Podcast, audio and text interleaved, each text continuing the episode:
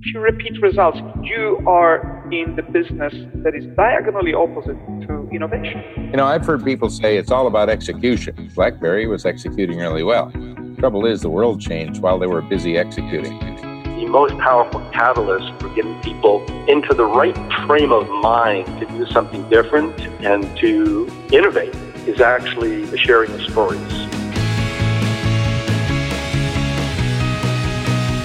Welcome to the Innovation Engine sponsored by Three Pillar Global. I'm Jess Hall. And I'm Scott Varho. We've spent our careers working in the technology industry, helping clients build revenue generating products customers demand. So we're sitting down with the innovators, middle managers to CEOs who are on the front lines of digital transformation to see how they did it and what they learned. So join us as we talk with them to learn gritty perspectives on turnaround jobs, prioritization, road mapping, user behavior insights, and scaling organizations. Want to be sure you don't miss an episode? Subscribe wherever you get your podcast or get an episode release alert to your inbox by signing up at 3pillarglobal.com slash innovation engine.